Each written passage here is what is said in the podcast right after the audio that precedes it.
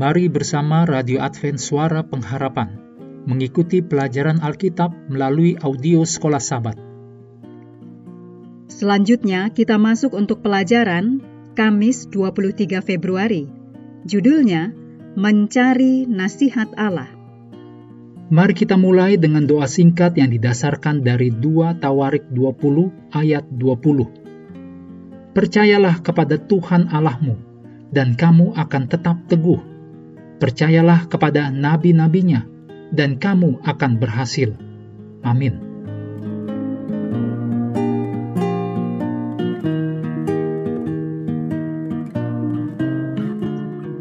Ada banyak ahli manajemen keuangan sekuler di luar sana, tetapi Allah memperingatkan kita agar tidak berkonsultasi dengan mereka untuk pengelolaan aset yang Allah percayakan kepada kita. Mazmur 1 ayat 1 sampai 3 menuliskan, Berbahagialah orang yang tidak berjalan menurut nasihat orang fasik, yang tidak berdiri di jalan orang berdosa, dan yang tidak duduk dalam kumpulan pencemooh. Tetapi yang kesukaannya ialah Taurat Tuhan, dan yang merenungkan Taurat itu siang dan malam. Ia seperti pohon yang ditanam di tepi aliran air, yang menghasilkan buahnya pada musimnya, dan yang tidak layu daunnya. Apa saja yang diperbuatnya berhasil. Jadi, orang yang menyukai hukum Allah, hukum di sini dapat dimengerti lebih luas sebagai firman Allah, akan berbahagia.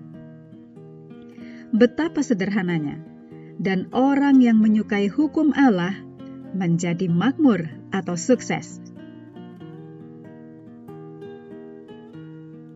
Kita perlu menerapkan prinsip Amsal 3 ayat 5 sampai 8 untuk dasar dari keuangan kita. Satu gambaran umum dari nasihat Alkitabiah tentang pengelolaan keuangan memberikan kepada kita poin-poin yang sangat berharga untuk diikuti. Berikut ini tujuh poin tersebut. Yang pertama, terorganisasi buat rencana pengeluaran. Demikian yang ditulis dalam Amsal 27 ayat 23 dan 24. Banyak keluarga hidup dari gaji demi gaji. Bila tanpa perencanaan sederhana untuk pendapatan, pengeluaran, dan tabungan, hidup semakin penuh tekanan. Yang kedua, jumlah yang dibelanjakan haruslah kurang dari jumlah pendapatan. Pastikan hidup sesuai dengan penghasilan, seperti yang ditulis dalam Amsal 15 ayat 16. Banyak keluarga di negara-negara barat membelanjakan lebih banyak dari pendapatan mereka. Hal ini menjadi mungkin karena tersedia fasilitas kredit dan utang. Banyak masalah menimpa mereka yang terlilit utang. Yang ketiga, tabung sebagian setiap menerima gaji Demikian ditulis dalam Amsal 6 ayat 6 sampai 8. Kita menabung untuk dapat membeli dalam jumlah yang lebih besar di kemudian hari dan untuk mengatasi pengeluaran yang tidak terencana seperti kecelakaan atau penyakit. Tabungan-tabungan tertentu dapat digunakan untuk waktu ketika usia telah bertambah saat kita tidak lagi sanggup bekerja Keempat, hindari utang seperti menghindari COVID-19. Sebagaimana prinsipnya dituliskan dalam Amsal 22 ayat 7. Bunga utang adalah satu pengeluaran yang seharusnya Anda bisa hidup tanpa harus membayar bunga.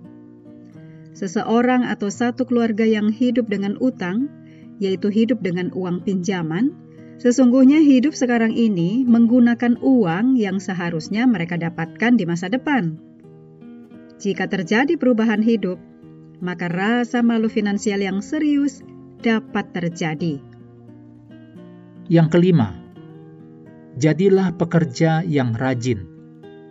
Seperti yang ditulis dalam Amsal 13 ayat 4, hati si pemalas penuh keinginan, tetapi sia-sia sedangkan hati orang rajin diberi kelimpahan. Yang keenam, jadilah setia dalam keuangan kepada Tuhan.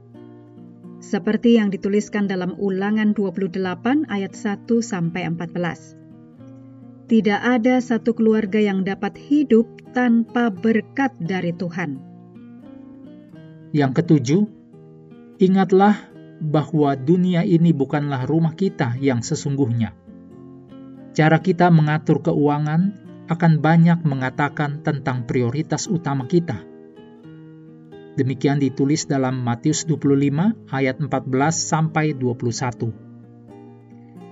Mengakhiri pelajaran hari ini, mari kembali ke ayat hafalan kita dalam Kolose 3 ayat 23 dan 24. Apa pun juga yang kamu perbuat, perbuatlah dengan segenap hatimu seperti untuk Tuhan dan bukan untuk manusia. Kamu tahu bahwa dari Tuhanlah kamu akan menerima bagian yang ditentukan bagimu sebagai upah.